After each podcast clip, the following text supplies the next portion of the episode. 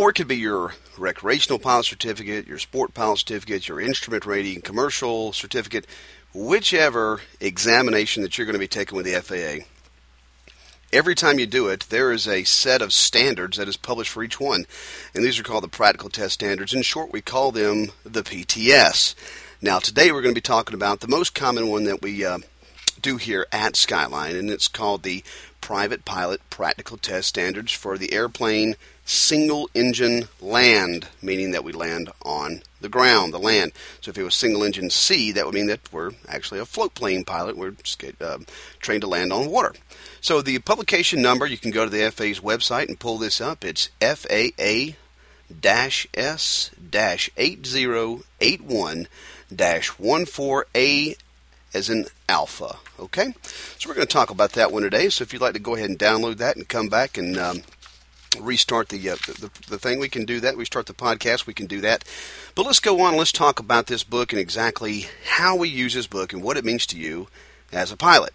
Okay, so talk about this book. This book was established by the FAA uh, to give a set of standards for the pilot certification process.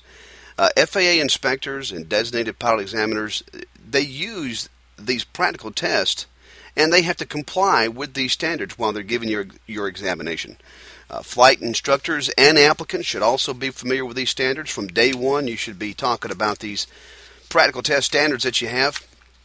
And that way, it'll give us a, a better idea of how your actual final examination, what we call your check ride, how that's going to go. Now, uh, if you're currently uh, one of our students, uh, you should have already experience with the practical test standards.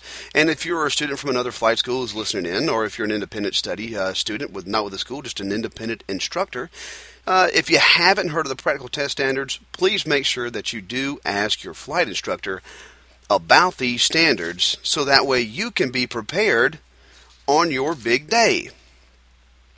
Now, these practical test standards, if you actually take it and start reading it, it tells you exactly how you started, what you have to get, uh, what you have to, uh, the standards that you have to meet during the test, how it begins, what you have to know, the uh, just very, very numerous things that constitute the check ride or the end test in its entirety. So if we turn to page three, uh, right as you first open up the practical test standards, you turn to page three. Right in the middle of the page, it says these practical test standards are based on the following references. So everything here is basically what you should be learning in your private pilot class. Now, this is a lot of text. You stack this up, it is huge. It's big we, of course, don't teach you everything in these books. Your training course would take years if we taught you everything in these books.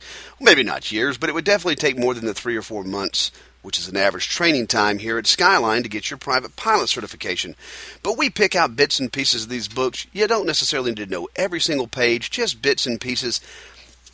Because some of these books refer to all a big wide range of items. Like, for instance, the uh, Aeronautical Information Manual has things in there about helicopters. So if you're not going to be flying helicopters, there's no need for you to look at the helicopter section of the Aeronautical Information Manual, and so on and so on. If we turn the page over to look at page 5, we start off your check ride. Uh, once the examiner looks at your credentials and makes sure that you're ready to go, he'll start off the check ride with something called special emphasis areas.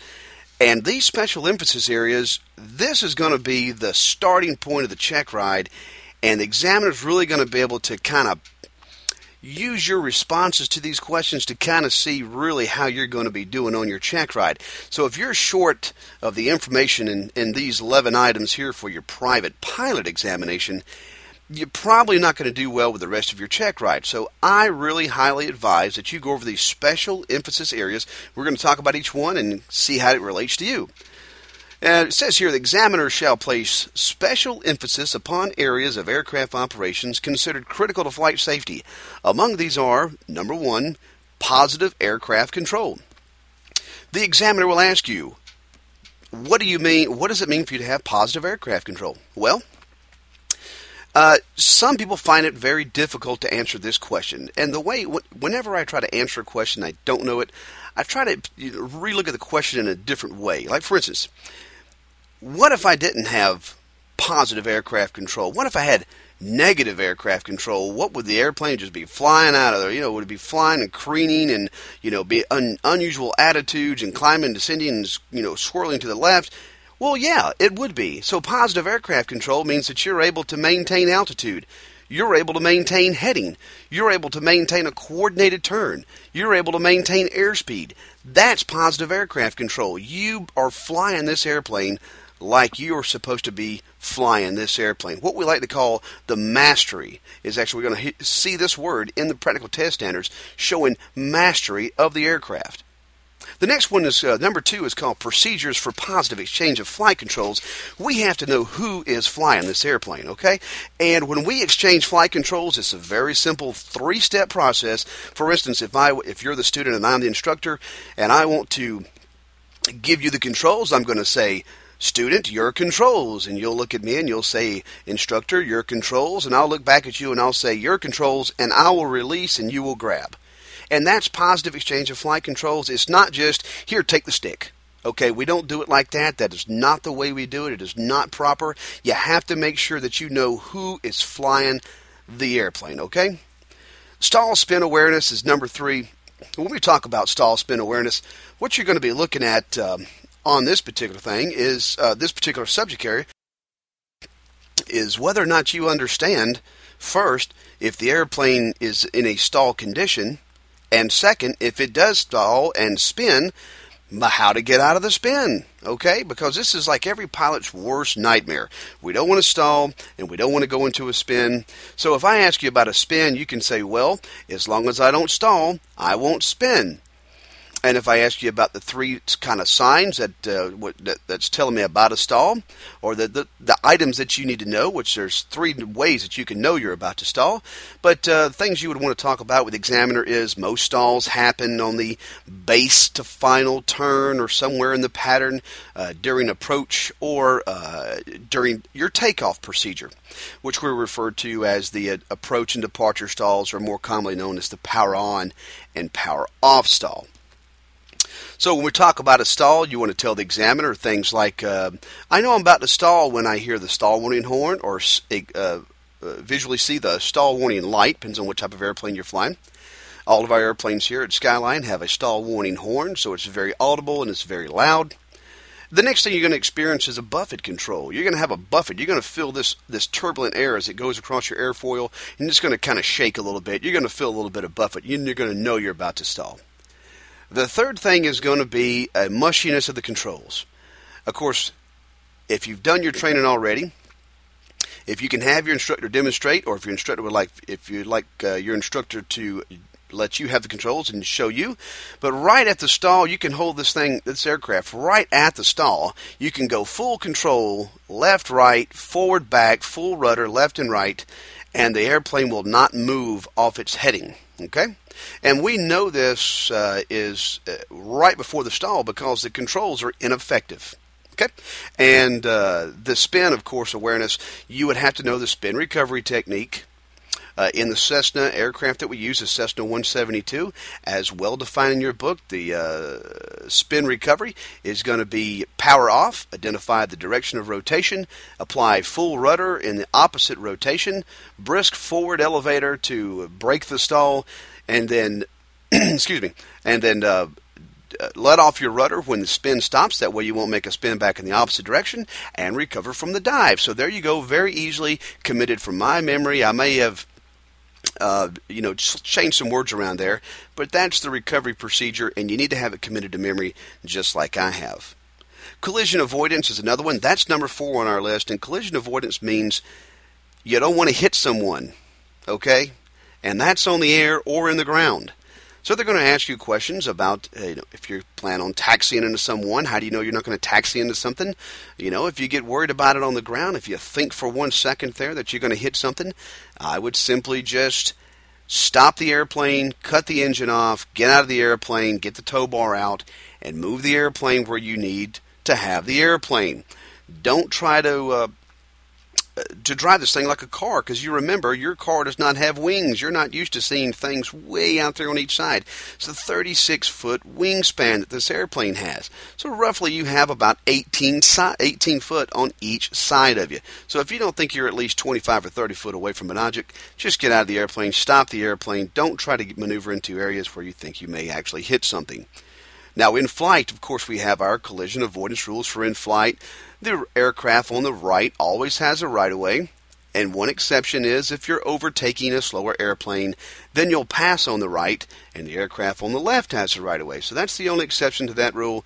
If you're coming in for a landing, the airplane on the uh, the aircraft on the uh, the lower aircraft has the right of way, and the least maneuverable aircraft always has the right of way. For instance, helicopters uh, would have a right of way over airplanes because helicopters are not as maneuverable as uh, airplanes. Okay, uh, and of course, the one aircraft that has uh, that has uh, that trumps all other airplanes as far as right of ways and collision avoidance is what?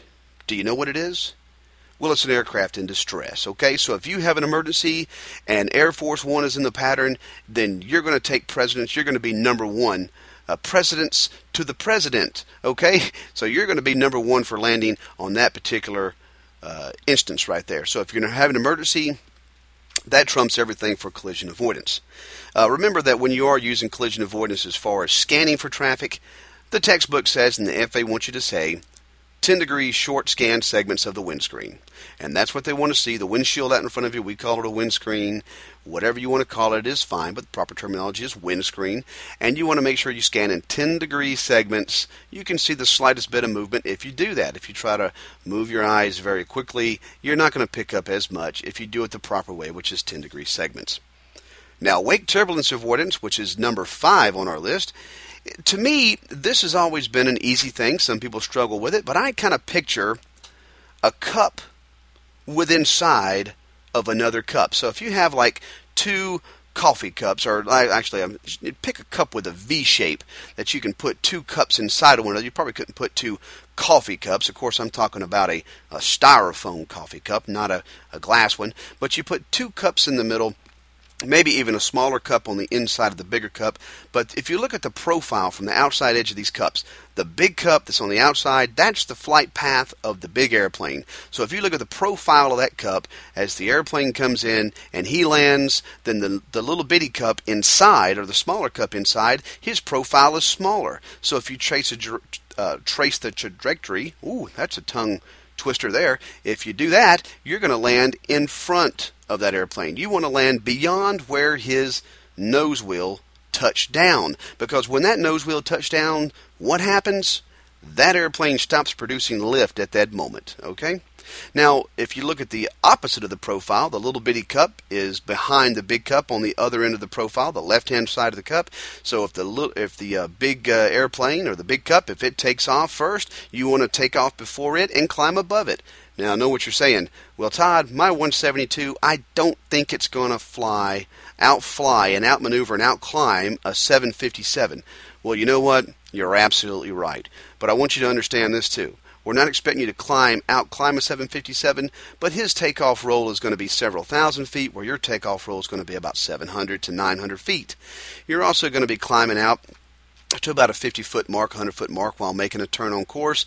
They're already well down the way by the time he gets to the 50 foot mark. He's going to be several thousand feet down the runway. There should not be any issues with you taking off behind a big airplane. And always remember, textbook says, and also this is a test on your written examination, the most dangerous uh, winds that we could have while landing behind a big airplane is a light quartering tailwind because it's going to move those wingtip vortices right in your path, and it's going to throw you for a big loop, maybe even make you crash. So it's very important that we understand um, wake turbulence. Okay. Number six, land and hold short operations. L A H S O. We also call it LASSO. LASSO operations can be found in a couple different places. Uh, you can find it in your airport facility directory, airport facility directory, the AFD, that's your little green paperback book.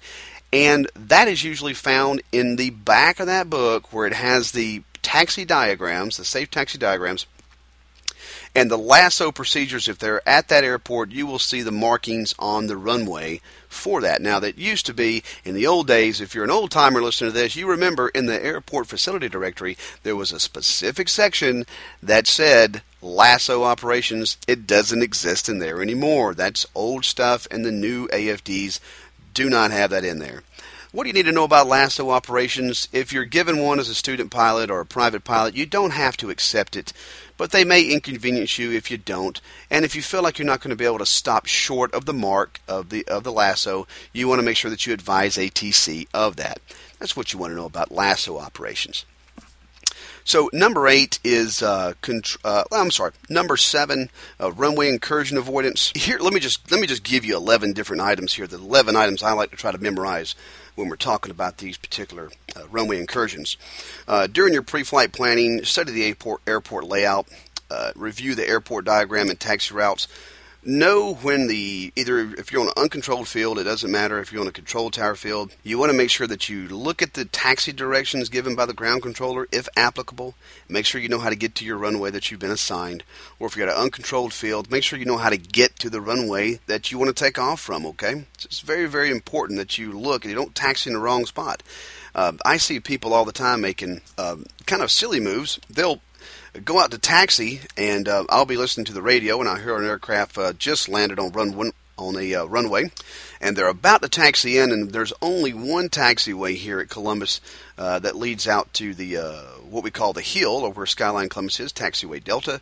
I'll hear an airplane landing on runway 24, and the, the student or renter that I'm checking out, uh, or applicant that I'm flying with, will take the taxiway Delta and start taxiing out to runway 24. I, and I ask him, I say, look, I would advise you hold your position right here. And they say, why? And I say, well, just give it a second, and about a minute will pass, and here's the airplane clearing the runway on taxiway Delta, taxiing towards us. And taxiway Delta is not big enough for a Learjet and a Cessna 172 to accompany it at the same time. So somebody's going to have to get out of the way. Somebody's going to do something. So just listen out and also look at your taxiway, and you can see basically what's happening visually in your head. You can kind of hear the aircrafts calling, see where they're at on the air, and hear where they're at, and and put it mentally where they're at on that airport taxi diagram. Make sure you complete as many checklist items as possible before taxiing or while holding short. You really don't want to be doing things, like I said, while you are taxiing. While you're taxiing, you should be only doing one thing. Can you guess? That's right, taxiing. That's what you should be doing only. Strive for clear and unambiguous pilot controller communication. It's very important that you read back in full all clearances involve an active runway crossing, hold short, taxi into position, and uh, hold instructions. You should make sure that you clarify every bit of this with the controller. Sometimes you may have an airplane that's uh, different call signs, or you know, uh, excuse me, their call signs are very uh, identical, or maybe one airplane's a Cessna, the other plane's a Cessna, and the controller gets confused. And he just says Cessna, taxi out the runway. You know, which Cessna? You get be very clear about what's going on. You know, while taxiing, you, like I said before, uh, when we're talking about the, the taxi charts, know your price, uh, precise location and concentrate on your primary responsibilities. Uh, don't become absorbed in other tasks or conversation while the aircraft is moving. Remember, even the private pilot should have a level of professionalism. Airliners, they have something called the static flight deck, static cockpit, if you want to call it. They don't say anything not dealing with aviation and that airplane, specifically that flight, from the time they get in to the time they reach 10,000 feet MSL. Okay? You should exercise the same amount of safety and security of you and your passengers.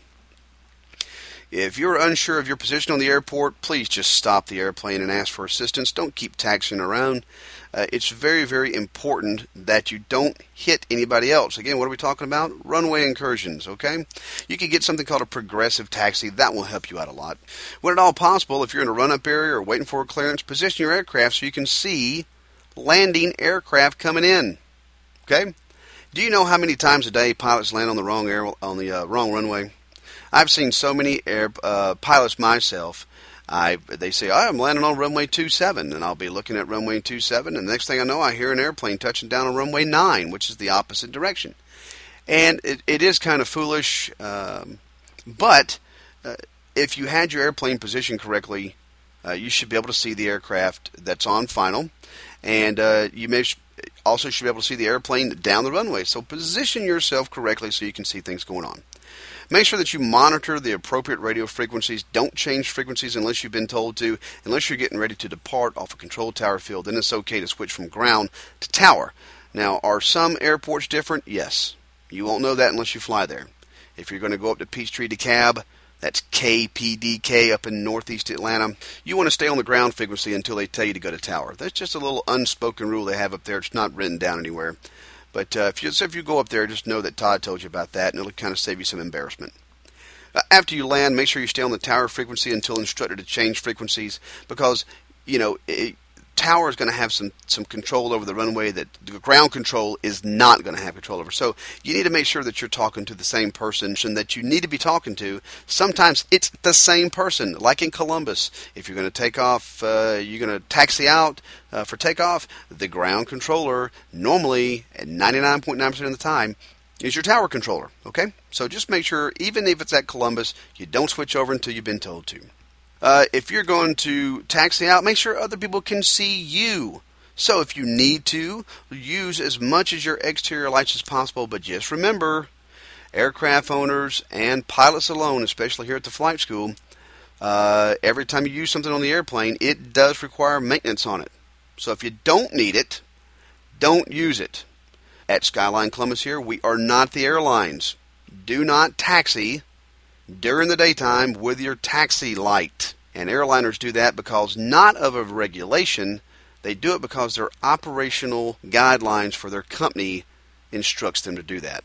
So for here for us, save our $65 taxi lights if you would please and don't burn the lights during the daytime unless you need it. Now there is the thing we call operational lights on that involves about keeping your landing lights on 10 miles from the airport. That's at the pilot's discretion. If you're uh, leaving a, con- un- a, controlled field and there's nobody inbound, I don't know. Do you need it? Well, not, that's why it's called pilot's discretion. But supposedly, according to the FAA, their studies do say that it is better to keep the taxi light on, or the, excuse me, the landing light on until you're because you actually take off with the landing light and land with the landing light during the daytime to bet to help other people better see you. So what are we talking about? Talking about helping others to see your aircraft, okay? Report deteriorated or confusing airport marking signs and lighting to the airport, or you can just tell the school here. We'll, we'll uh, relay it to the FAA. Uh, or any type of confusion or erroneous airport diagrams, instructions. Let us know. We'll take care of it. We'll push it along uh, to the correct person. Make sure you understand the required procedures if you fly in and out of an airport where LASSO is in effect. Uh, the closest one around here, really, I know that most of our students do fly to that have LASSO, is Birmingham. So if you go to Birmingham, they do have a LASSO procedure there on runway 36, I believe. I don't have it in front of me, so I wouldn't be able to tell you precisely. But that that should be exactly, you know, um, just look in the book and everything will be fine. Okay, well that's enough about that. Let's talk about controlled flight into terrain. Well, controlled flight into terrain means that you flew a perfectly good operating airplane into something. Could be a body of water, it could be the side of a mountain. Uh, you you you landed prematurely, but you you you basically flew it right into an object. So how can you avoid doing this? Well, the biggest way to do this is one, uh, don't come complacent in the in the in the cockpit, and two, plan your every move in the airplane. Plan your every move. Uh, most time the CFIT happens in mountainous areas. You see that happen a pretty good bit. They'll take off in a airplane will take off in a valley uh, arena, and they'll take off and they'll impact the side of the mountain because they don't plan their escape route out of the valley. Okay.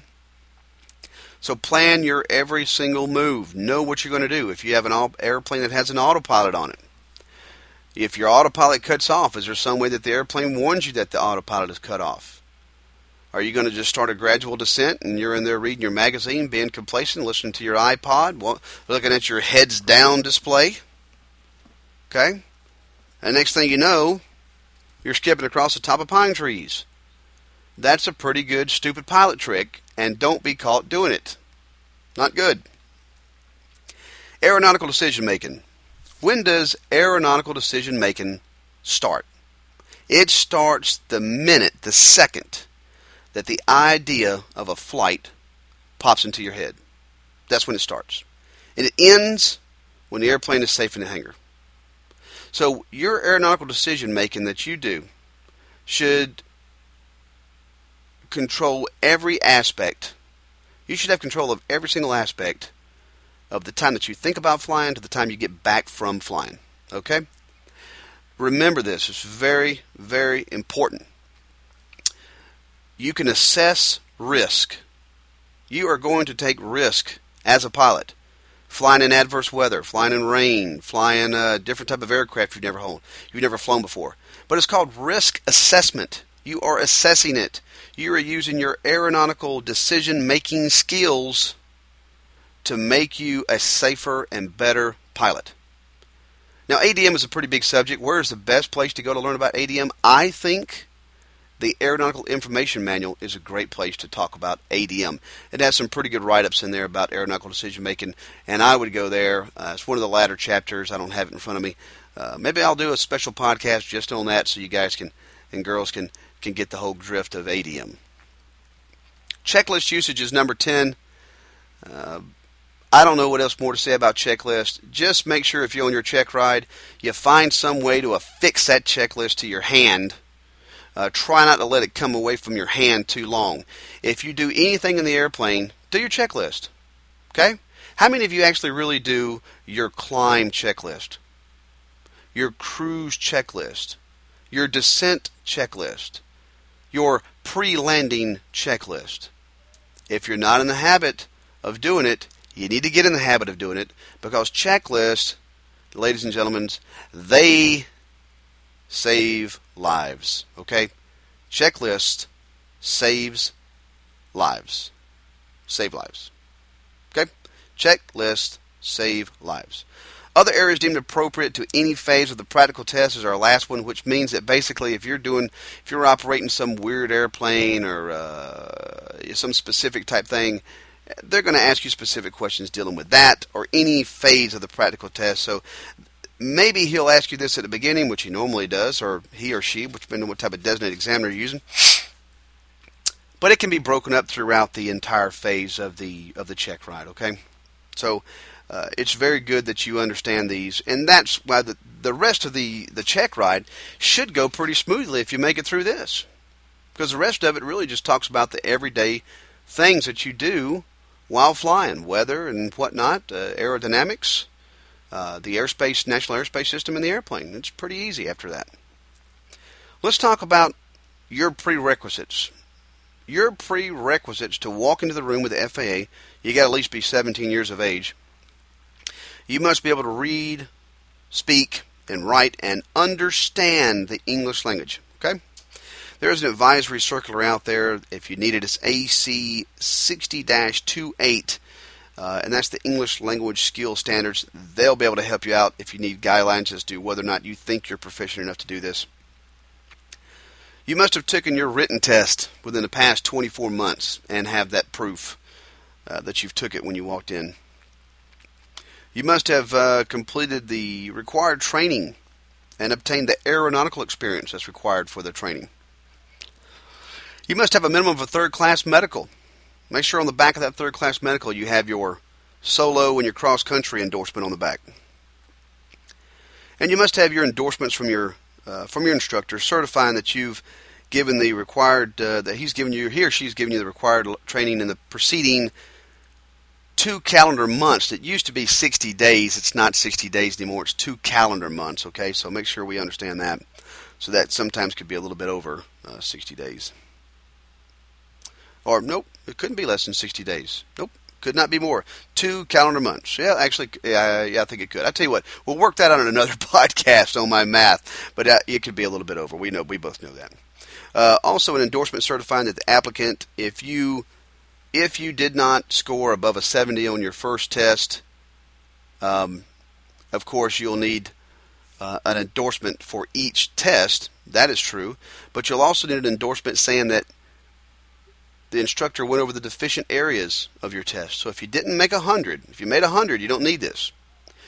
But if you didn't make 100, then you're, going, you're going to need an endorsement from an instructor saying they went over that test with you. The airplanes are pretty much given uh, you should come in our offices and look at the logbooks several times through your training. It's actually on lesson one. You should uh, really actually look at the logbooks itself and see exactly if the airplane's airworthy. It's part of your syllabus in our uh, Jeppesen syllabus that we uh, use here at the school. Uh, the instructor should make sure that you're ready for the test, and the examiner's responsibility uh, is that they shall test you to the greatest extent practicable uh, for the applicant's correlative abilities rather than mere rote enumeration of facts throughout the practical test. What does that mean to you? It means you know what you're doing, you haven't just memorized things. That's what I like to say here at Skyline that we don't teach you to pass the practical test. Uh, we teach you to be a pilot. And if you're a good, safe pilot, the practical test should come very easy for you. You know that you've done well on this test when you've performed the task and areas of operation uh, for that rating salt within the standards. We're going to talk about the standards. You must demonstrate mastery. Here we go. That, was that word. Demonstrate mastery of the aircraft. Never seriously in doubt. Okay? If you start doubting yourself in the airplane, that causes for a bust on your check ride, which is uh, a, a non approval. Demonstrate satisfactory proficiency and competency within the approved standards. So if you're in air, if you're in cruise flight, we know the standards are plus 100, minus 100 of altitude. You can't go beyond that. You must stay within those standards. Those are the standards that we set forth. You must demonstrate sound judgment in what you're doing and show the examiner that you have a lot of single pilot competence in this airplane. That you basically could fly this airplane by yourself with, with no help from others, and that you have good sound judgment and you're never seriously in doubt about what you're doing. If there should be some reason that you have to that you have to get a uh, a continuance or a letter of uh, the um, letter of disapproval, the certificate of disapproval, uh, if you on any action, if you lack uh, the corrective, if, if the what I'm trying to say here, let me let me back up here just a minute. If the examiner has to come in and intervene with your flying, you're not going to pass that check ride. Okay, so don't let the examiner have to intervene your flight. What I always tell my students: don't scare the examiner. If you scare him, you're probably not going to pass the test. Fair to use proper and effective visual scanning techniques. Remember we talked about the 10 degrees, clearing the windscreen? You definitely need to do that. If they don't see that you're doing this, that's a crowd, that's uh, grounds for disapproval. If you exceed tolerances on these maneuvers, is it okay? Yeah, it may be okay. Once, if you let the examiner know, you know, you may say something like, "Oh, Todd, come on, get back on your altitude." You know, you talk to yourself out loud. But if you consistently, consistently exceed tolerances, they're gonna they're not gonna let you pass. And the other one is failure to take prompt corrective action when tolerances are exceeded. Like I said before, you see yourself getting outside tolerances, just talk to yourself aloud. Come on, man, get back on there. You get back on that get back on that altitude. Come on, you know.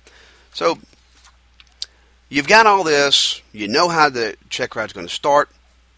Well, how do we know what to take into the check ride with us? Because you can't walk into the check ride with just uh, with just your check, with just your money for the check ride. So if you look in your PTS on page 1-IX, there is a applicant's practical test checklist. Everything on this checklist you will need to take into the check ride with you. It is highly recommended you show up at least an hour prior to your check ride start time. That way you can get everything set up for the examiner and your instructor can check everything over to make sure that you have completed everything. Now, if we go over to page, uh, let's see here.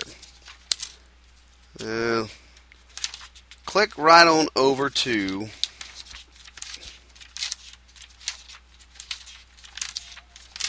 and we're turning and we're turning and we're turning. All right, let's start from the beginning here.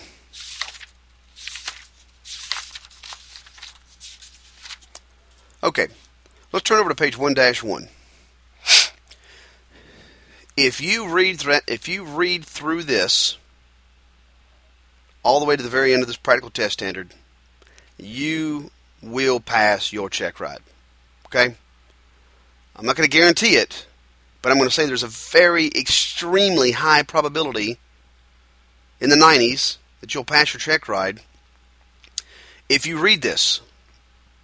The examiner is going to ask you, Have you looked at the practical test standards? If you tell him yes and you've looked over this, you'll know exactly what he's asking for, and there will be no punches pulled on this check ride. I promise you. Promise you. So if we look at this, the area of operation, pre flight preparation, the first thing it asks for is tasks, certificates, and documents. Now, in your Jeppesen private pilot kit that you get when you start training here, there is a book in there and it says your practical test standards study guide. That study guide is broken down exactly like this with the areas of operation, section 1, 2, 3, 4, 5.